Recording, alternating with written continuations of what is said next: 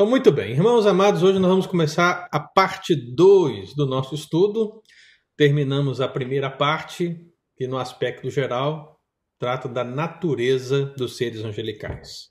Então, nós conhecemos a estrutura básica do que a Bíblia apresenta para nós acerca dos anjos. São fundamentos que a gente nunca poderá esquecer e que, naturalmente, não talvez dentro dessa parte, mas quando falar da parte 3 e a parte 4, que trataremos do ministério dos anjos eleitos e das ações dos anjos reprovados, quando falarmos dessas duas questões, nós sempre vamos voltar à essência, sempre vamos voltar à natureza dos, dos seres angelicais para respondermos muitas perguntas.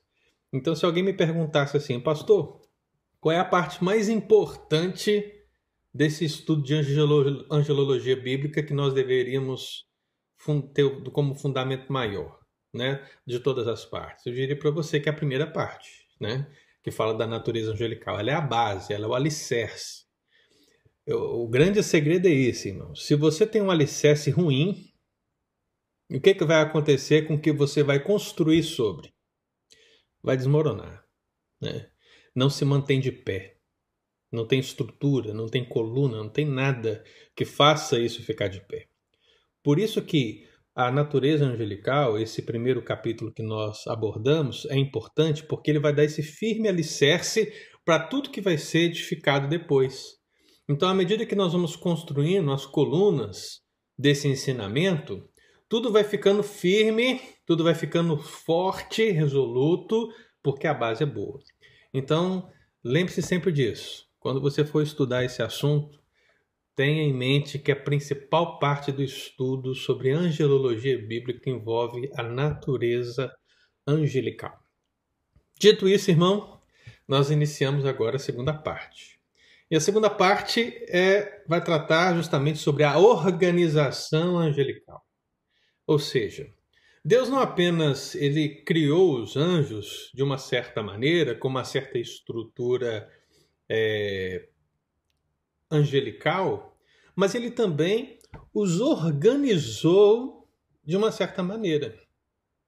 A Bíblia ela apresenta várias palavras, ela apresenta várias situações que nos mostram que todos os anjos, em essência, são iguais, mas que uns têm papéis distintos dos outros tem funções distintas dos outros, tem aspectos distintivos em relação ao que eles são e ao que eles fazem.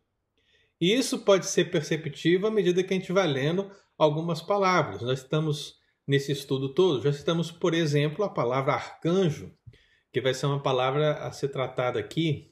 Nós já citamos principados, potestades, Há muitas outras palavras que vão descrever os aspectos da organização desses anjos.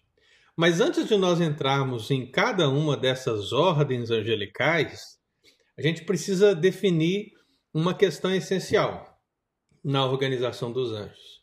E qual é essa questão? A quantidade de anjos. A gente precisa trabalhar a quantidade de anjos. Então a aula de hoje, ela vai ser um fundamento para o capítulo, vai ser um fundamento para o estudo, vai ser um fundamento para que a gente possa entender a organização. Afinal de contas, é, por que Deus estabeleceu uma organização entre os anjos? E isso se deve muito ao fato da quantidade desses anjos, que a gente é, talvez aí não tenha em mente um número, ou talvez já tenhamos, se você ficou atento aos estudos que nós tivemos até aqui, mas Pense na igreja por um momento. Já que os anjos aprendem com a igreja acerca do plano da salvação e daquilo que Deus tem feito de uma maneira tão grandiosa, você quando olha para a igreja, você percebe o quê? Você percebe que nós somos um corpo. A Bíblia fala que nós somos um corpo. E cada corpo tem a sua parte, o seu membro. Isso quer dizer, na linguagem dos escritos paulinos, por exemplo, que cada parte desse corpo tem a sua função. e que não existe uma parte mais importante do que a outra, porque afinal de contas uma parte depende da outra, ou seja, um membro depende do outro, ou seja, a cabeça, que é Cristo, comanda todo o corpo, que é a igreja. Então, nesse sentido, né, essa, essa explicação que o apóstolo Paulo traz para nós, ele vem trazendo o sentido de apontar que todos nós somos o corpo, mas que Deus estabeleceu na igreja pessoas irmãos, filhos de Deus, com papéis distintos, ou seja, ministérios distintos ou dons distintos. Né? Então, na igreja, você percebe claramente que temos presbíteros, você percebe claramente que nós temos diáconos, você percebe claramente que temos é, professores de escola dominical, mestres, e seja biblicamente falando, que são esses aspectos que nós já conhecemos, ou eclesiasticamente falando, se você pensar eclesiasticamente, toda igreja é organizada de uma certa maneira. Não importa se ela é uma igreja presbiteriana, que talvez seja uma das mais organizadas, não importa se ela é uma igreja congregacional, não importa se ela é uma igreja episcopal, todas as igrejas também precisam de uma organização. Ela, nessa organização, quanto maior a igreja, a organização vai fazer que essa igreja se torne administrável. Né? Pensando numa PCA aqui nos Estados Unidos ou na IPB no Brasil, é, a igreja é administrada por concílios. Então, você tem a igreja local, você tem o presbitério, você tem o sínodo, você tem o Supremo Concílio, a Assembleia Geral, e todas essas estruturas elas possuem o quê? Níveis de funções, uma certa hierarquia, ainda que não exista ninguém mais importante do que o outro, as funções são maiores porque elas alcançam um número maior, alcançam uma distância maior ou têm um efeito maior. E nós podemos trazer essas comparações para dentro da organização angelical porque ao que parece, o princípio é o mesmo. Deus criou todos os anjos, como nós já vimos, mas todos esses anjos que ele criou, ele deu a eles funções distintas. Deu a eles capacidades para essas funções, de maneira que nós podemos perceber em um ou em outro, ou em várias circunstâncias, as esferas dessa atuação. Então, para que a gente possa entender essa hierarquia angelical, essa organização, esse sistema pela qual eles se organizam, essa estrutura, a gente precisa entender a ideia da quantidade de anjos. Porque não haveria muito sentido de se organizar um ou dois, né? não tem muito sentido. Por que organizar um ou dois? É, o trabalho é muito tranquilo, né? Organizar 10, organizar 100. Pensar em termos de organização envolve números maiores dentro da corporação. Né? Quando você pensa na nossa igreja, por exemplo, a gente tem a estrutura de comitês. Né? A ideia é que comitê, que é um grupo aí de 5, de 6, de 10, seja qual que for, mas que esses possam resolver para um determinado nicho. E nesse nicho da igreja envolve um outro grupo bem maior. E sobre todos esses comitês ali tem um conselho da igreja, tem um pastor da igreja. Tudo isso é uma estrutura.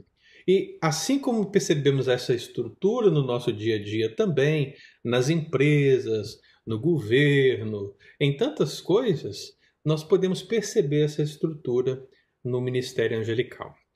Mas antes de nós entrarmos nesse pormenor, irmãos, a gente precisa basear então qual é a quantidade de anjos, para que a gente possa entender o que Deus está organizando. Esse é o principal fato. O que Deus está organizando em termos de anjos quando nós falamos desse assunto. Então eu quero que você abra a sua Bíblia em Hebreus, capítulo 12. Eu imagino que todos receberam aí o e-mail durante a semana. É, foi dois e-mails errados, foi um e-mail errado, né? Porque só tinha Hebreus 12. eu falei, gente, eles vão pensar que é só um texto do estudo, né? Só um, só um versículo. Aí depois que eu vi, eu fui lá e corrigi e coloquei os outros. Hebreus 12, nós vamos ler o versículo 22, que vai ser a base de hoje. Hebreus 12, versículo 22. Muito bem. Hebreus 12, versículo 22. E o que diz a Bíblia, irmãos? É, ela diz o seguinte: Mas tendes chegado ao Monte Sião e à cidade do Deus vivo, a Jerusalém celestial. Perceba o seguinte: o autor sagrado ele está fazendo uma comparação entre o transitório e o permanente. O que, que ele que quer dizer isso? Ele está fazendo uma comparação entre aquilo que foi percebido no Antigo Testamento e aquilo que é percebido agora na realidade do Novo Testamento em Cristo. Então, nessa comparação entre o que é transitório e o que é permanente, ele fala: tendes chegado ao Monte Sião. A qual Monte Sião que ele está se referindo? Não é aquele do antigo, mas é o Monte Sião espiritual, a presença do Senhor, a cidade de Deus vivo, a Jerusalém. Não a Jerusalém política, terrena, mas a Jerusalém celestial, a nova cidade preparada para nós, onde nós habitaremos para sempre. Então, nessa comparação do autor sagrado, ele diz: tente chegados à cidade, a, a Jerusalém celestial, e diz: a incontáveis hostes de anjos e a universal assembleia. E eu quero frisar essa expressão: a incontáveis hostes de anjos. Nós já mencionamos aqui, irmãos, no nosso estudo, que Deus criou todos os anjos. E eu disse naquela oportunidade que Deus criou todos os anjos de uma vez. E ainda que esse número seja um número muito alto, é um número determinado. Ou seja, não existe a possibilidade de haverem mais anjos hoje do que houve ontem. Não há mais anjos hoje do que houve no princípio. Não haverá mais anjos amanhã do que há hoje. O número de anjos é o mesmo, seja no passado, seja no presente, ou seja, no futuro. E por que isso, pastor? Primeiro, pelo aspecto do plano que Deus teve para esses seres angelicais, que a gente já pensou sobre ele, com as poucas referências bíblicas que temos, uma vez que eles já foram testados e nesse teste já foram julgados como eleitos ou reprovados. Então, esse processo está finalizado em termos de anjo. E segundo, porque nessa, nessa esfera angelical da, da criação dos anjos, uma das coisas que nós obtivemos no nosso estudo inicial é que os anjos não se casam e nem se dão em casamento.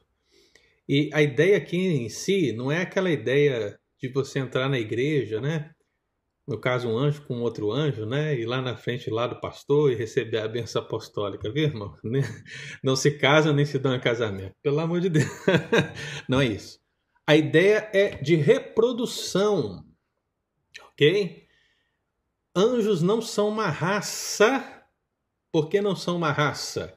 porque o conceito de raça envolve reprodução.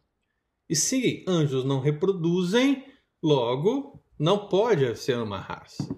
Então, a minha Siri está aqui insistindo.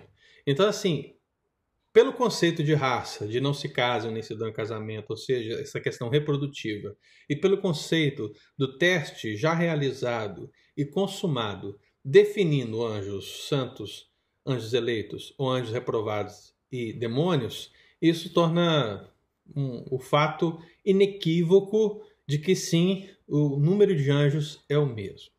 Então isso nós já podemos já podemos aí determinar a partir da primeira parte do nosso estudo.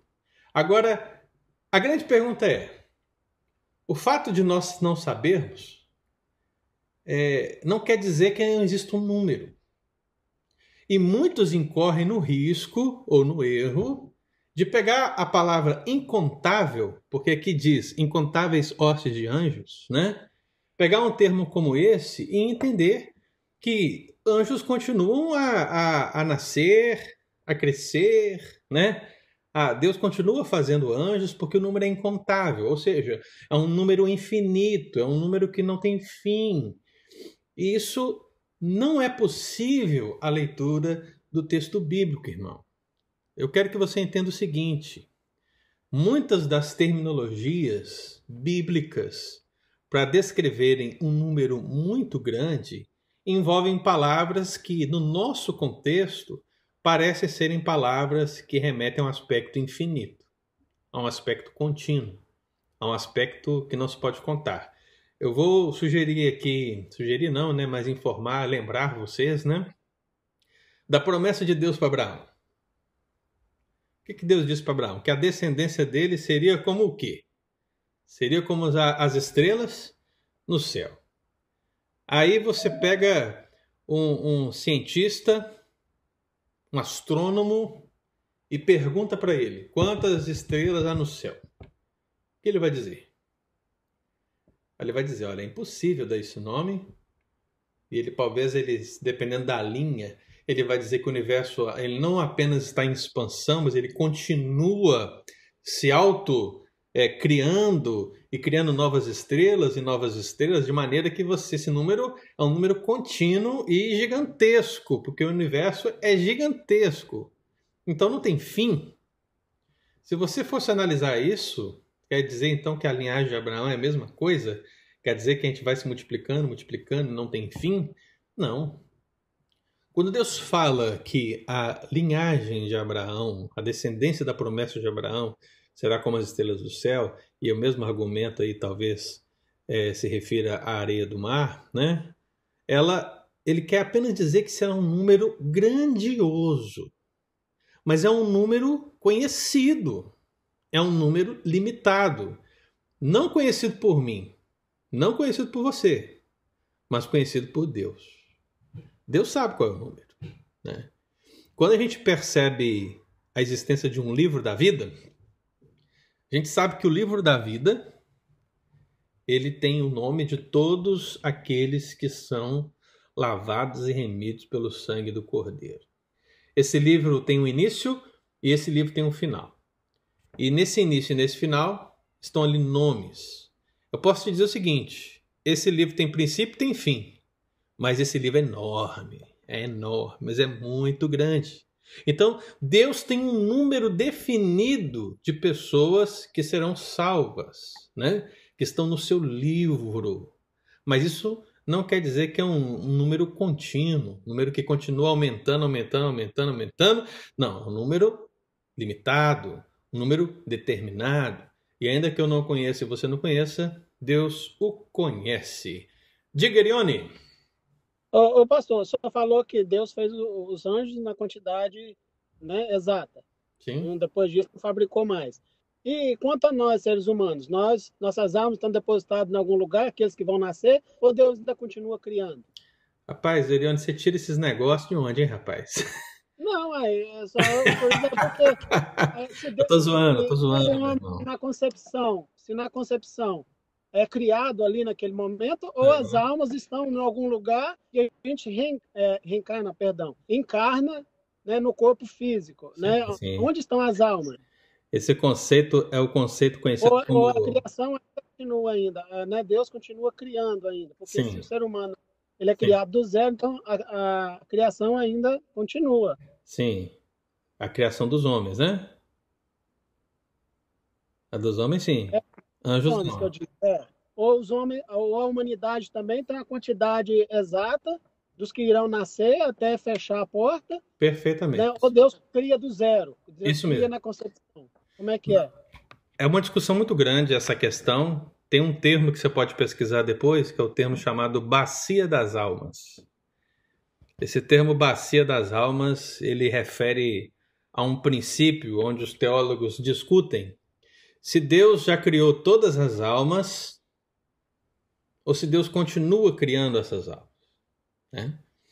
É, eu creio, Erione, que o que Deus faz é, na esfera da sua criação, os homens estão nascendo, estão vivendo e ainda estão morrendo. Ou seja, nesse sentido, Deus continua criando vida, né? Mas chegará o dia quando esse número que só Deus conhece for alcançado, isso se chegará ao fim. E no caso, a vontade e a sabedoria de Deus, que vai estar muito além do nosso conhecimento, né?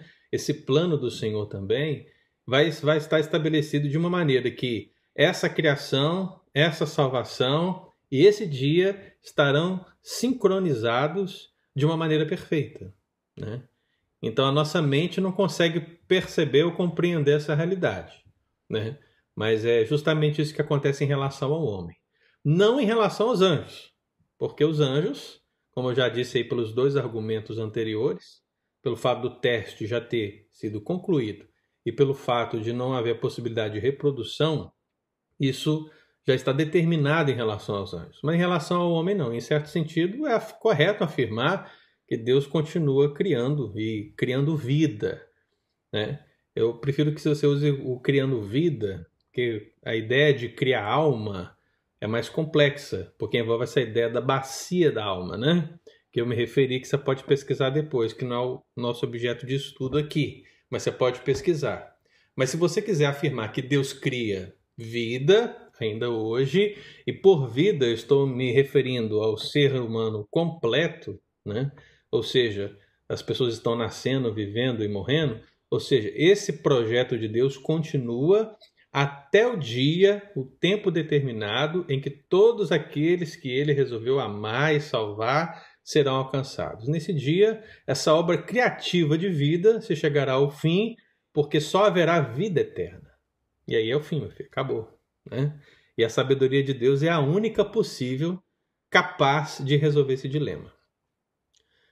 Nós levantamos, porque os, os, dois levantaram. Não, é porque eu ia, eu ia apenas ler na minha versão aqui, é, mas aí eu procurei na outra versão, aí a outra versão concordou com você. Eu tenho uma versão de 1872 que ela fala sobre a, a, uma contagem inumerável, que seria o mesmo que você citou, mas eu tenho a minha versão na versão de hoje, que diz assim: Mas tende chegado ao Monte Sião, à cidade do Deus vivo, a Jerusalém celestial, a jubilosa reunião dos milhares de milhares de anjos. Uhum. Qual é a sua outra é, em inglês, né? Mas a outra em inglês diz assim, a 12, 22, diz assim, um, But ye are Não, come fala. unto Mount, Mount Zion, and unto the city of the living God, the heavenly Jerusalem, and to the unnumbered company of angels. Quer dizer, uma, uma uma grande, uma grande companhia de uh, inumeráveis de anjos, entendeu? Sim.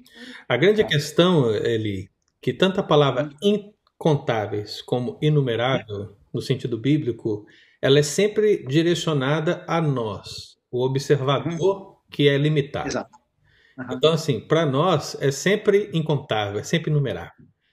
É a mesma coisa de um, de um saco de feijão, um saco de arroz, né? Sim, mas é. tem número, não tem? Tem um número exato, mas quando você olha para todos, você fala, isso é incontável. É igual, é, eu acho interessante aquelas, aquelas, é, aqueles, meu Deus, fugiu a palavra, manifestações no Brasil, na Paulista, né? Uhum. Teve um tempo, um tempo que a Dilma ainda estava governando, que estava tendo uma, uma crise para saber qual era o número exato de manifestantes, né? É, e tal, que é, é, pouco, é muito, todo mundo discutindo aquela situação, é pouco, é muito. Aí eu achei interessante que a maneira de contar da polícia militar. Como é que eles contavam? Eles contavam por metro quadrado. Ou seja, quantas pessoas cabem por metro quadrado? Aí eles faziam um cálculo. Não. É, eles olhavam para a multidão e eles percebiam um metro quadrado. Se no metro quadrado cabe quatro pessoas, então eles pegam esse metro quadrado de quatro pessoas e multiplicam pela extensão contínua de pessoas. Né? Uhum. Então, quando a multidão está muito cheia, o número de pessoas se aglomera a tal ponto que não tem separação entre elas. Né? Então, nesse, nesse mar de pessoas por metro quadrado, eles chegam a um número. Quando está muito dividido, muito afastado, esse número vai ser menor. Então, esse cálculo não é o número correto, né? mas é uma uhum. maneira de se chegar a um número, né? Então, biblicamente falando, o princípio é o mesmo. As palavras que a gente vai estudar aqui vão designar isso, né? Então, segura aí que vai, lá vem a história. Ah, Ricardo queria falar. Pastor, rapidinho aí. Ah, claro, não quero sair do contexto, lá no, indo, voltando lá para a pergunta do Erione, uhum. é uma pergunta que eu escutei muito quando meus filhos eram pequenos. Hum. Especialmente o Ramon, quando entrou no, no high school, no segundo grau, ele, ele me trazia várias perguntas. Uhum. E para acalmar o coração do Ramon, né, eu orei e, e eu estudei Efésios com ele, né? Efésios, e uma coisa que acalmou muito o coração dos meus filhos foi Efésios capítulo 1, né? a partir do versículo 3, versículo 3, versículo 4. Uhum. Na verdade, Deus cria, mas nós já estávamos com Deus lá na eternidade. Sim. Né? Então, só para é uma coisa simples. É, esse estar com Deus, né, desde a eternidade, é biblicamente falando correto, né? É. E a gente tem que entender que isso tudo está no plano de Deus, né? Plano de Deus. No plano né? de Deus. Sim. É, estar no plano de Deus. E no Mas tempo isso... ele vai executando essa vontade. Ele vai criando, né, o ser humano. Ei, isso aí acalmou o coração dos meus filhos aqui em casa. Uhum. E até hoje, quando alguém faz a pergunta para eles, quando alguém levanta né, essa, essa ideia, eles respondem com, com, com o livro de Efésios. Amém. Só... E pastor, inclusive essa, essa questão de, de. Quer dizer, é só uma palhinha, uma palhinha aí, né? De que nós temos uma alma e que ela está no lugar e etc. É, a única pessoa que pôde afirmar, eu vim de lá, é, eu vim do Pai e, e, volto para o Pai, foi Cristo. Uhum. Né? Então ele espiritualmente já existia. Agora nós, eu, eu, eu, eu creio que quando Deus já determinou a procriação é, da, da, da, continuação da cópia de Adão, ali estava a ordem, e essa ordem ela está sendo executada todos os dias. Uhum. Né? Justamente, é isso aí. E aí a grande questão é que é, nós não cremos no sentido de uma pré-criação nessa bacia das almas que eu me referi. Bacia das almas, a ideia é justamente uma bacia cheia de alma, né? e Deus vai. Não. É, é, no plano de Deus, essa, essa criação envolve a criação dos eleitos, a salvação dos eleitos, né? E a reunião dos eleitos, no fim. Né? Então é, é complexo, mas somente a sabedoria de Deus pode acompanhar isso. A gente não tem condição de acompanhar. Mas vamos, Bem, vamos, vamos voltar. Então a palavra incontáveis, biblicamente, não quer dizer um número que continua crescendo, irmão. Mas ela refere-se à limitação do espectador, né? Que não consegue contar, que não consegue ver. Quando você, quando formos estudar Apocalipse, a geologia dentro do Apocalipse, uma das coisas que você percebe, a visão do profeta João, é que ele vê e ele se espanta com o que ele vê. E quando você pensa em termos de números, ou seja, e João cita muitos números em Apocalipse, só que os números em Apocalipse precisam ser compreendidos à luz do Apocalipse, por se tratar de Apocalipse. Né? Mas os números que ele vê, ouve e cita são números muitas vezes que mostram essa incapacidade dele como homem de exercer juízo, ou seja, quando ele. Eu vou, eu vou citar aqui no final, não vou adiantar, não. Segura aí que o Apocalipse chega no final. Mas vamos lá. Já olhamos então essa palavra incontáveis. Agora vamos olhar uma outra palavra. Essa palavra ela designa também a quantidade de anjos, que é a palavra miríades. Você já ouviu essa palavra na Bíblia? Miríades. Ela existe. Deuteronômio 33, versículo 2. Eu conheci ela. Linda. Quem achar pode ler. Deuteronômio 33, versículo 2. Assim proclamou Moisés: O Eterno veio de Sinai, Elis alvoreceu desde Seir, resplandeceu desde o monte Parã, e chegou com uma parte das dezenas de milhares de anjos da santidade, desde o sul até as encostas de suas montanhas. Você vê que a versão do Eli, ela já até interpreta o termo, né? a versão do Eli, eu ia fazer a pergunta aqui. Gente, quem sabe o que é miríade, né? Aí o Eli vem e responde. É 10 o que, Eli? Ah, dezenas de milhares de anjos. É a, a resposta aí, dezenas de milhares. Né? Mas vamos ler um outro texto. Judas, versículo 14. Quem achar pode ler para mim. Judas 14.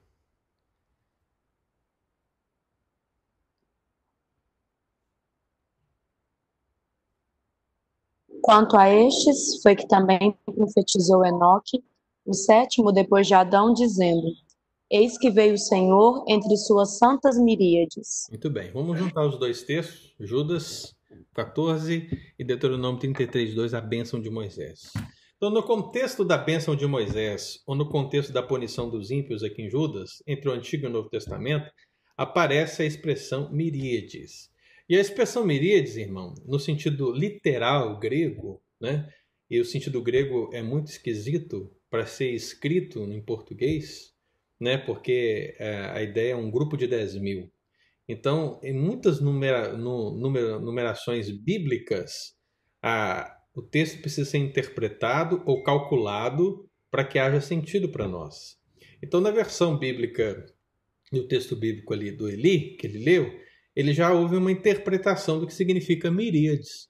Né? Você, em uma outra versão, vai ler miríades mas em outra versão vai ler a interpretação do termo grego miríades, que refere ao que? A um grupo de 10 mil, ou seja, é um número conhecido, mas é um número grande, um número grandioso. E quando a gente vai ler na Bíblia, isso não se refere apenas a anjos, viu, irmão. Se refere a muitos outros casos e pode designar tanto um grupo de 10 mil, como grupos de 10 mil, ou até mesmo uma multidão incontável. Biblicamente falando, e esse, isso é que nós precisamos pescar no início desse estudo sobre organização angelical, é que esses termos bíblicos apontados ou direcionados para anjos não quer dizer criação de anjos ainda hoje, mas quer dizer apenas que o número de anjos que Deus criou é muito grande. Então, eu não sei a quantidade, você não sabe a quantidade, mas Deus sabe a quantidade, irmão. Né? Deus sabe. Então, quando se fala de miríades, alguém vai dizer assim: ah, então quer dizer que Deus criou 10 mil anjos? É isso? Porque o texto está dizendo, né? É, e veio das miríades de santos, ou Judas, ele veio em suas santas miríades. O problema é que em Judas o termo vai no plural, né? E no texto do Antigo Testamento também está em plural. Então significa o quê? Que não é apenas 10 mil, mas são grupos de 10 mil. Aí eu te pergunto, quantos grupos de 10 mil? Você sabe dizer? Não. eu também não sei dizer. Por quê? Porque o termo só quer designar uma quantidade grandiosa. Mais nada. É uma expressão de grandiosidade, irmão.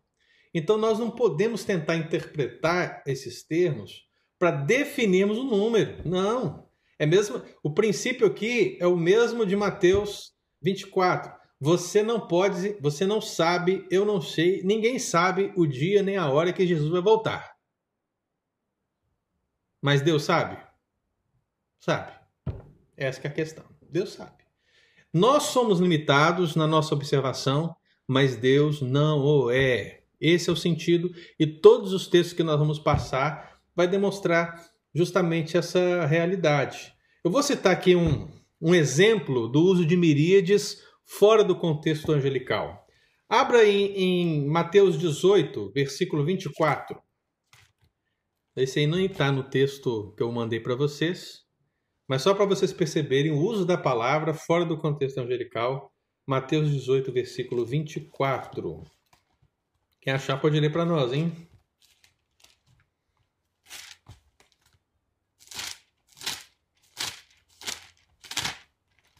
Mateus 18, versículo 24.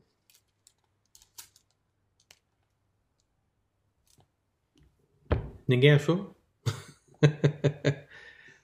E passando a fazê-lo, trouxeram-lhe um que devia dez mil talentos. Olha aí, a parábola do credor incompassivo, né?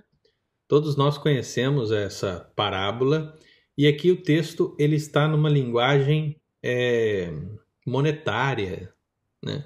Então, 10 mil talentos é 10 mil talentos. Não tem como sair fora disso. Agora, vai em 1 Coríntios 4,15. 1 Coríntios 4,15.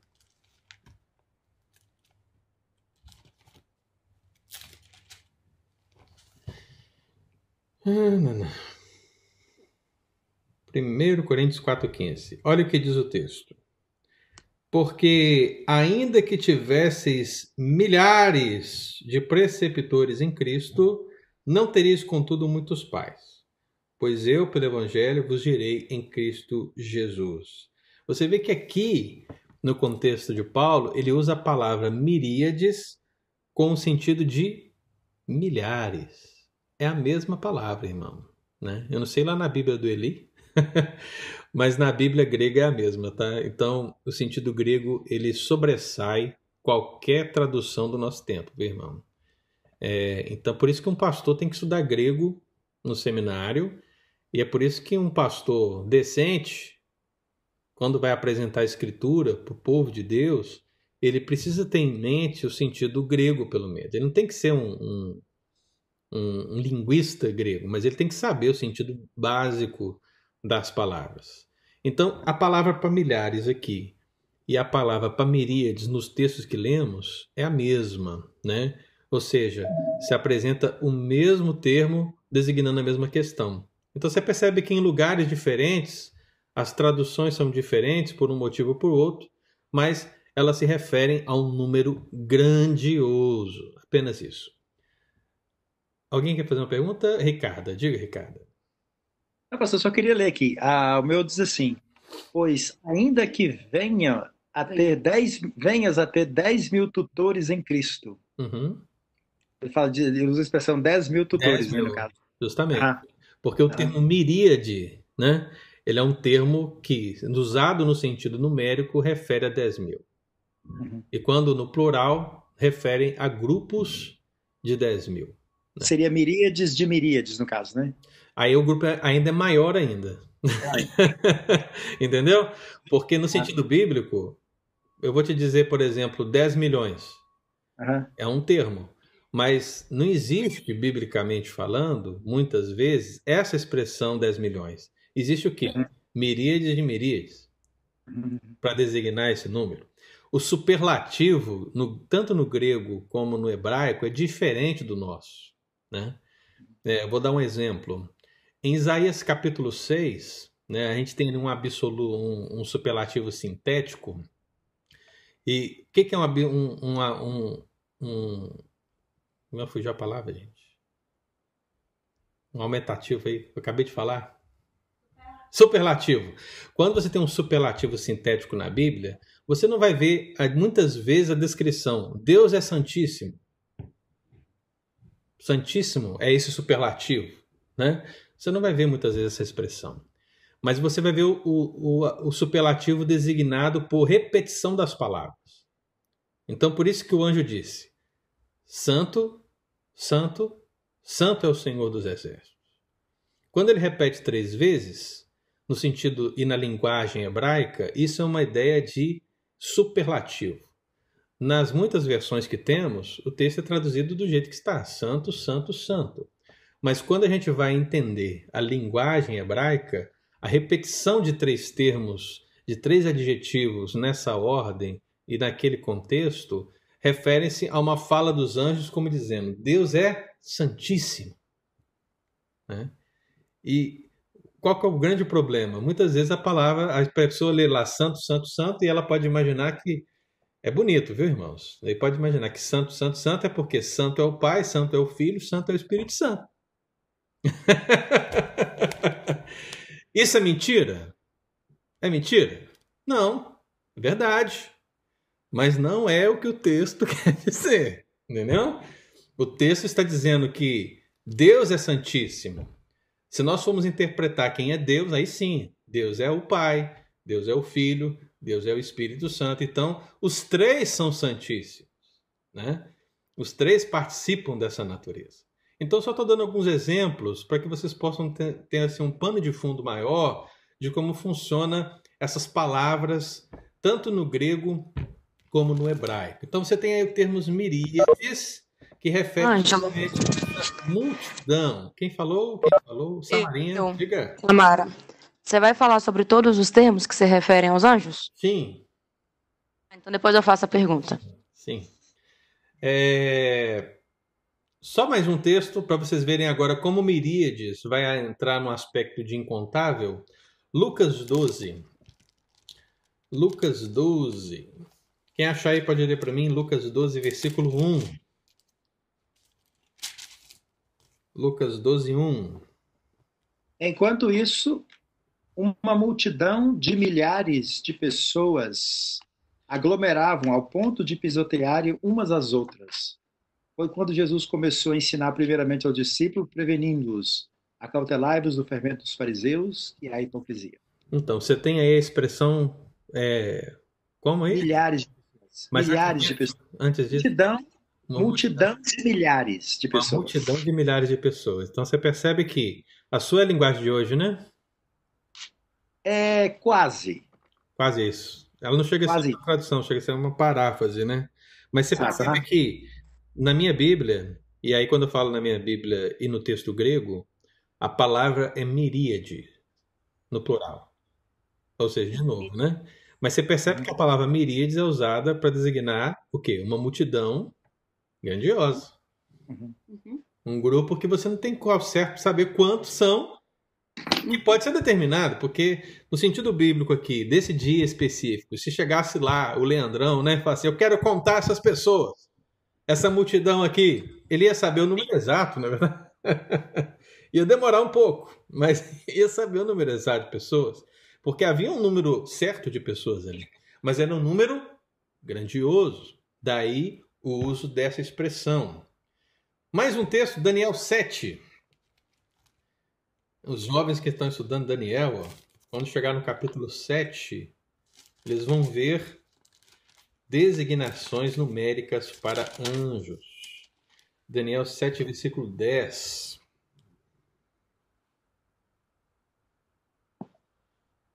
Pode ler? Pode. Um rio de fogo manava e saía de diante dele. Milhares de milhares o serviam, e miríades de miríades assistiam diante dele. Assentou-se para o juízo e os livros foram abertos. Você percebe? Miríades de miríades. Ou seja, estão aumentando o número que já é grande. é a maneira hebraica de superlativizar, se é que existe esse termo, viu, irmão? Se não for, é só um neologismo mesmo. Mas ele está aumentando o número, ou seja, na visão de Daniel, quando ele tem o sonho dos quatro animais, ele está tendo uma, uma visão daqueles que estão ali, desses anjos que estão ali presentes. E nessa visão, ele vê miríades de miríades. Nós já vimos que o termo miríades é complicado de saber. Agora imagine miríades de miríades. Está designando o quê? Um grupo maior. E não apenas isso. Ele, é, ele usa a palavra miríades, mas ele também usa a palavra milhares. Milhares de milhares. Aí essa palavra já é mais acessível para nós, mais, a, a, mais comum ao nosso contexto, porque refere-se a um número de milhar, e a próxima que a gente vai estudar justamente isso, milhares. Aí eu vou dizer para você o seguinte, irmão. Você tem a primeira palavra, que é a palavra miríades. Você tem a segunda palavra, que é a palavra milhares. Aí eu vou dizer para você, aí chega um camarada, aquele camarada que interpreta a Bíblia, cababão, né? E ele, ele chega para vocês assim, depois que pastor antes deu esse estudo e fala, ah, pastor, que, que? O pastor disse que não tem como saber o número de anjos? Não, eu sei quantos são. E poder, hein? Então vai revelando aí, meu irmão. Quantos anjos são? Eu quero saber. E ele diz para você: são milhares, são 20 mil. 20 mil. O que, que você acha desse número? Você acha que tem 20 mil anjos?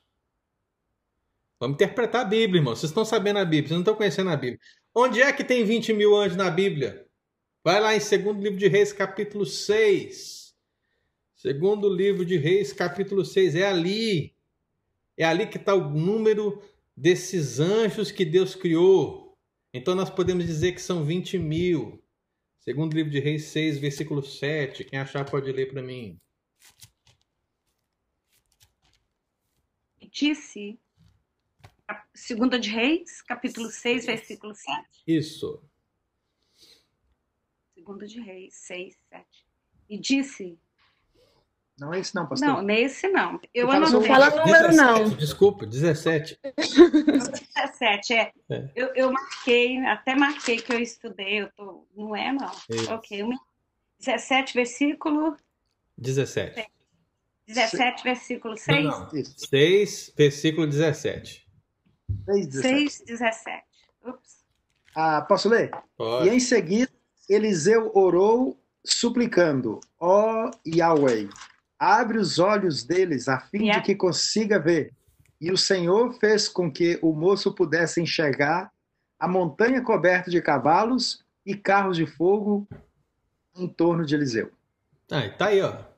Tá aí. Tá vendo? Tá vendo, irmão? Quantos anos mil? 20 mil aí, tá aí, ó. Tá na sua frente. Você não tá vendo, né? Sabe por que você não está vendo? Porque você não tem os olhos espirituais como de Eliseu.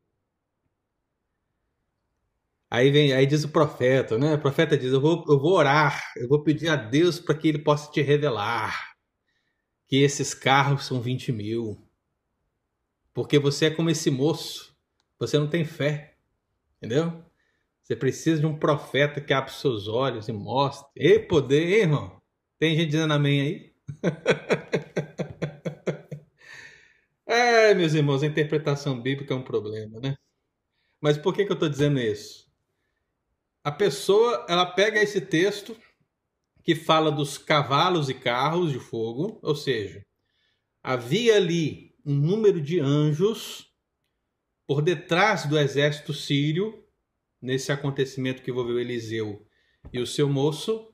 E aí a pessoa quer interpretar esse texto à luz do Salmo 68, versículo 17.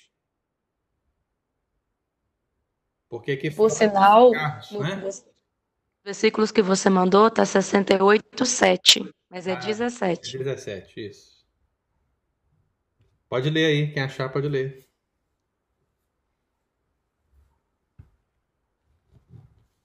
Os carros de Deus são 20 mil. Sim, milhares de milhares. No meio deles está o Senhor. O Sinai tornou-se em santuário. Viu, irmão? Tá aí, ó. Os carros de Deus são 20 mil.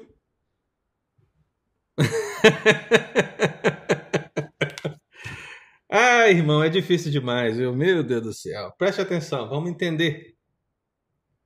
São duas citações diferentes. Nós temos um texto que mostra a guerra de Israel contra os Círios, esse do segundo capítulo de Reis, versículo 6, capítulo 6, versículo 7. E nós temos aqui um salmo de Davi. E nesse salmo de Davi, ele está falando da vitória dele sobre os inimigos. E aí ele usa essa expressão poética. E aí a pessoa vê os carros ou as carruagens.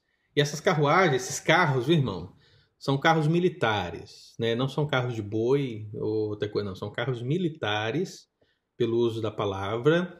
É a mesma palavra que aparece em Êxodo 14, né? no versículo 7, quando você volta lá em Êxodo 14, o que está acontecendo? Está saindo a saída do povo do Egito. E o que acontece aí nessa saída do povo do Egito? Né? A gente tem vários acontecimentos e tal, e temos a, a, a carruagem, as carruagens do exército de Faraó, né? E essas carruagens, esse termo, é o mesmo termo empregado aqui em segundo livro de Reis, capítulo 6, versículo 17, no Salmo 68, versículo 17. Mas a ideia é a seguinte, irmãos. Quando o salmista Davi fala que os carros de Deus são 20 mil, você acha que ele quer dizer que são 20 mil só? Não. E por que ele não quer dizer isso? O próprio versículo diz, irmão. O versículo explica: os carros de Deus são 20 mil. Sim, milhares e milhares. Ele usa o termo 20 mil apenas para designar a informação de que os carros de Deus são milhares de milhares. Então, é uma maneira de também usar o superlativo nesse caso. E essas expressões elas querem designar justamente isso. Um número alto, um número grande. Então não quer dizer que Deus só tenha 20 mil carros de fogo, entendeu? Apenas isso. Que o exército de Deus é de uma multidão, é um, um número que nós não podemos medir. São milhares de milhares. Aí nós vamos para a próxima palavra. Que já que eu falei das carruagens militares, um dos termos mais utilizados na Bíblia para descrever o número de anjos envolve números militares, e a gente já citou um, a lá de Hebreus 12, 22, que é a palavra hostes. Hostes não é aquele negócio que o padre dá para as pessoas lá no culto, viu, irmão? Sabe aquele negócio? Não, aquele trem redondinho? Não. Hostes é uma palavra que designa uma tropa militar né, um grupo militar. E isso se adequa a uma outra palavra que é traduzida diferentemente, mas que é a mesma no sentido tanto hebraico como grego, que é a palavra exército. Então você tem hostes e a palavra exército como sendo a mesma coisa na língua grega e na língua hebraica.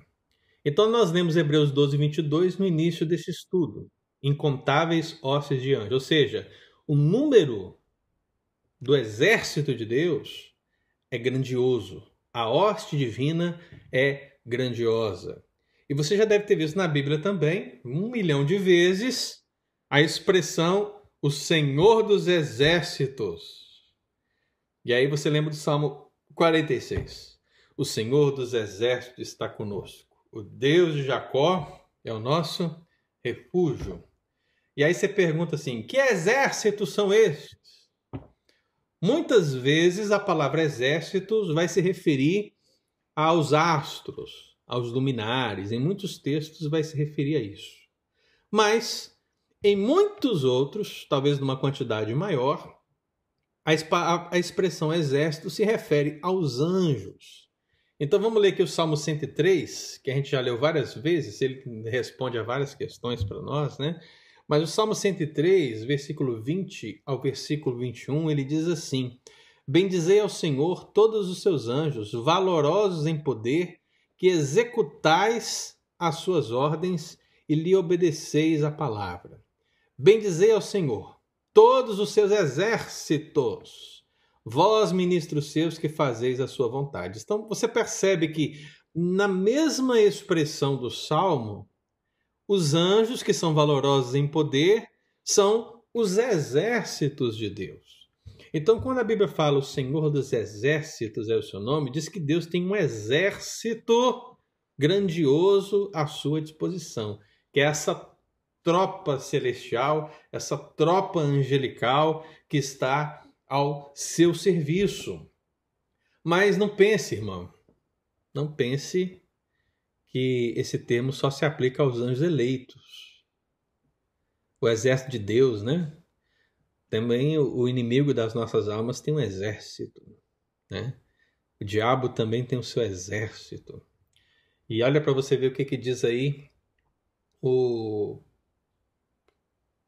não, eu vou deixar para falar isso na próxima vez que o tempo já está bem, tá bem puxado, senão a gente vai ficar atropelado aqui. Mas vamos ler dois textos para a gente perceber essa questão do exército na esfera celestial. Primeiro livro de Reis 22. Primeiro livro de Reis 22, versículo 19. Eu já citei esse texto aqui, que é aquela questão da profecia de Micaías, que é muito reveladora no aspecto angelical. Mas o que, que diz o versículo 19? Quem achar, lê para mim. Primeiro livro de Reis 22, 19. E Micaías acrescentou: Ouve a palavra do Senhor. Vi o Senhor assentado no seu santo trono e todo o seu exército celestial em pé junto a ele, à sua direita e à sua esquerda. Muito bem. Então, você continua lendo a profecia de Micaías, você percebe que esse exército celestial é o exército de anjos do Senhor. E é claro que no meio desse exército celestial aparece o diabo lá, né? Ele aparece. Perceba isso, né? Olha só que situação. Agora é um parênteses que eu estou abrindo aqui.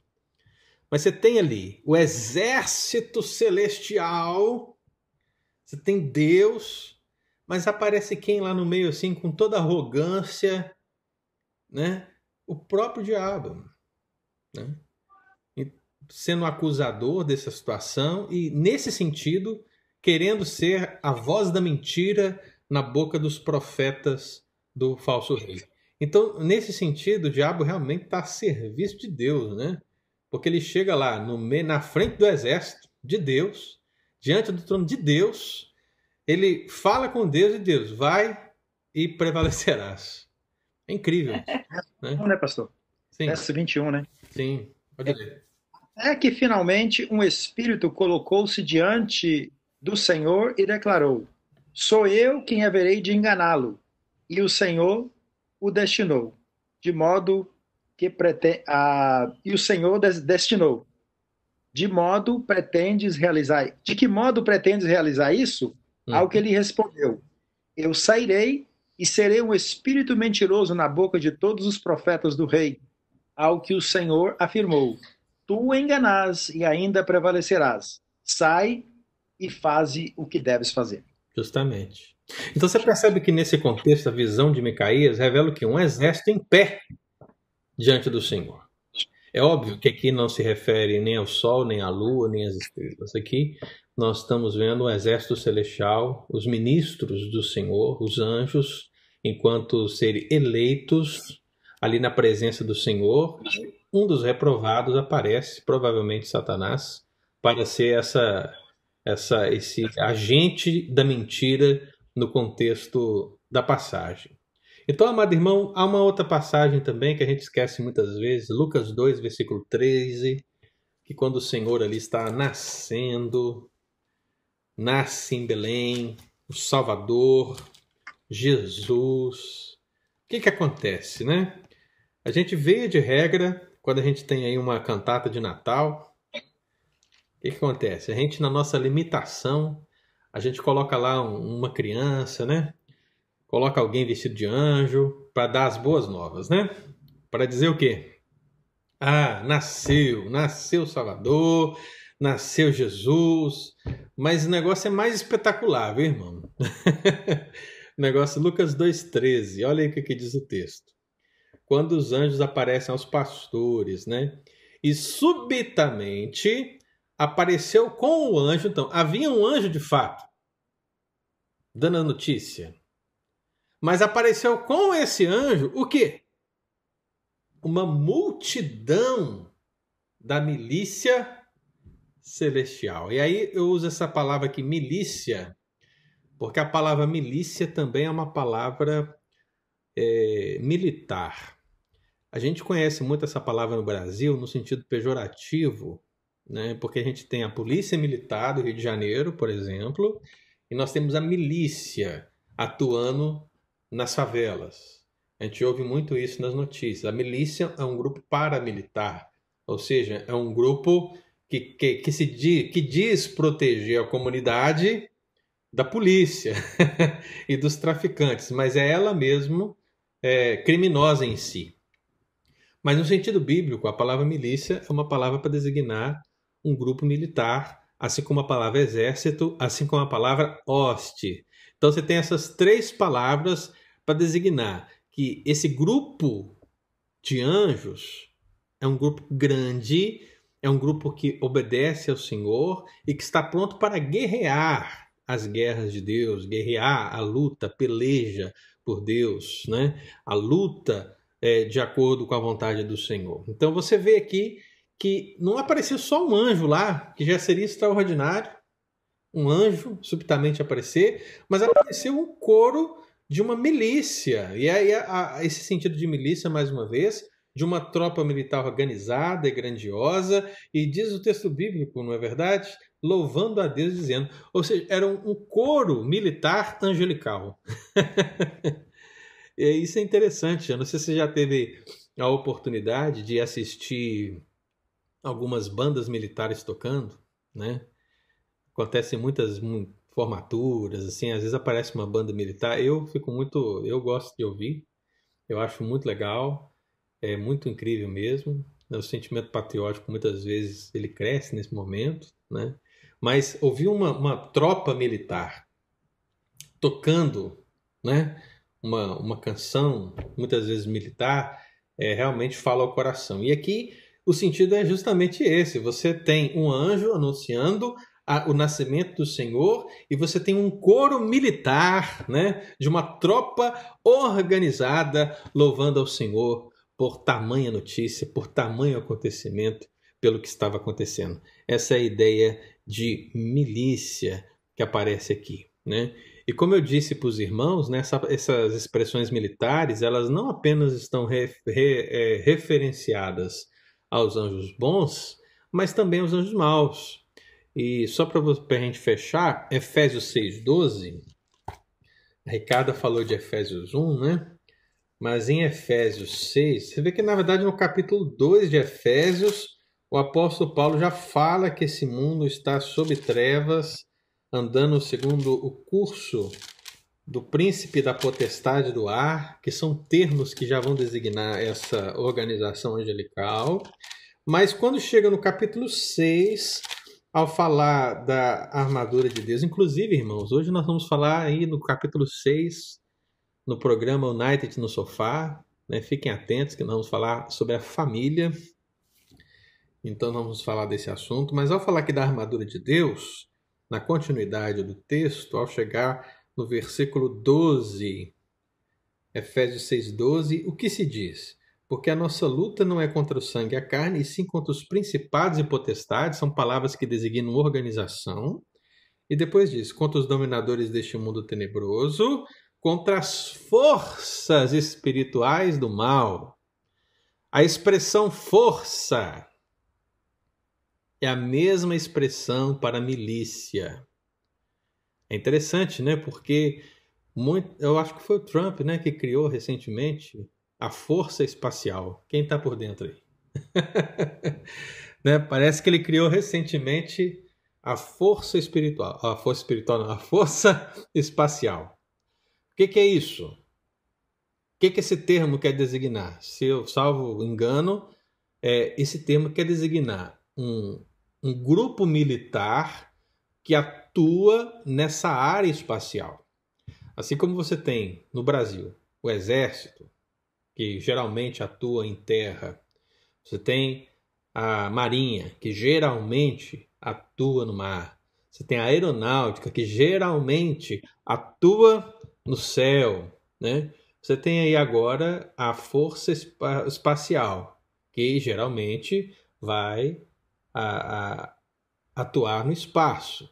Na, na, esfera americana isso é até maior, porque tem aí, o, além dessas três forças de terra, ar e água ainda tem os especialistas, né? Que são os chamados Maybe SEALs, né? Tem os grupos especiais e ainda agora você tem essa força espacial.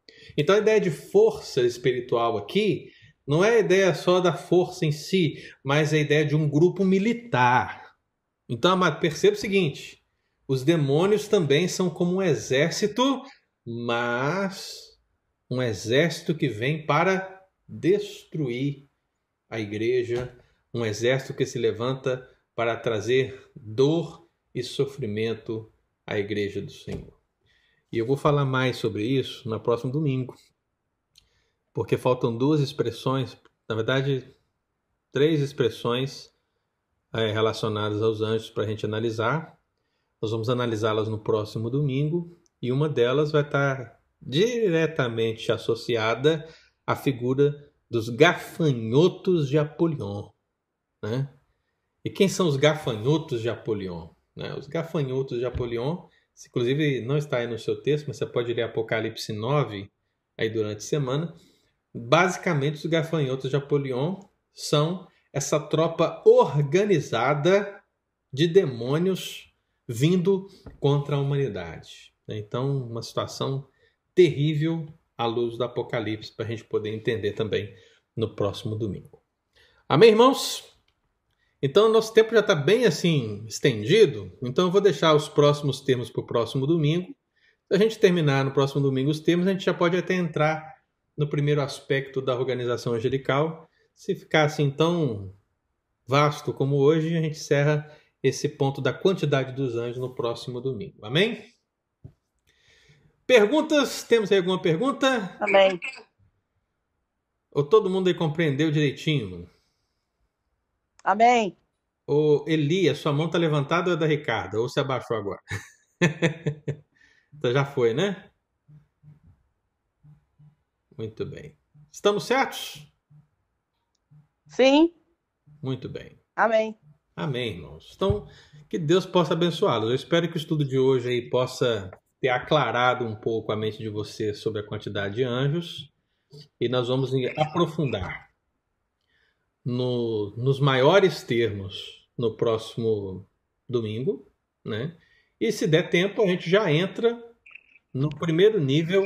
Quando eu falo primeiro nível, eu não estou querendo dizer no sentido de ser o primeiro primeirão, viu, irmão? Porque a gente não tem como afirmar muitos desses textos qual é a ordem hierárquica deles. Nós só podemos informar. Talvez a ordem, a única ordem da organização angelical que a gente possa afirmar que tem certa primazia frente às outras é a palavra arcanjo, né? Porque é óbvio que o sentido dela é chefe do anjo. Então, se ele é chefe, ele é chefe, meu filho. Não tem outro. Mas as demais palavras é muito difícil você elencá-las na organização, né? É muito difícil, mas nós vamos apresentá-las. Isso fica para o próximo domingo, tá bom? Deus abençoe você.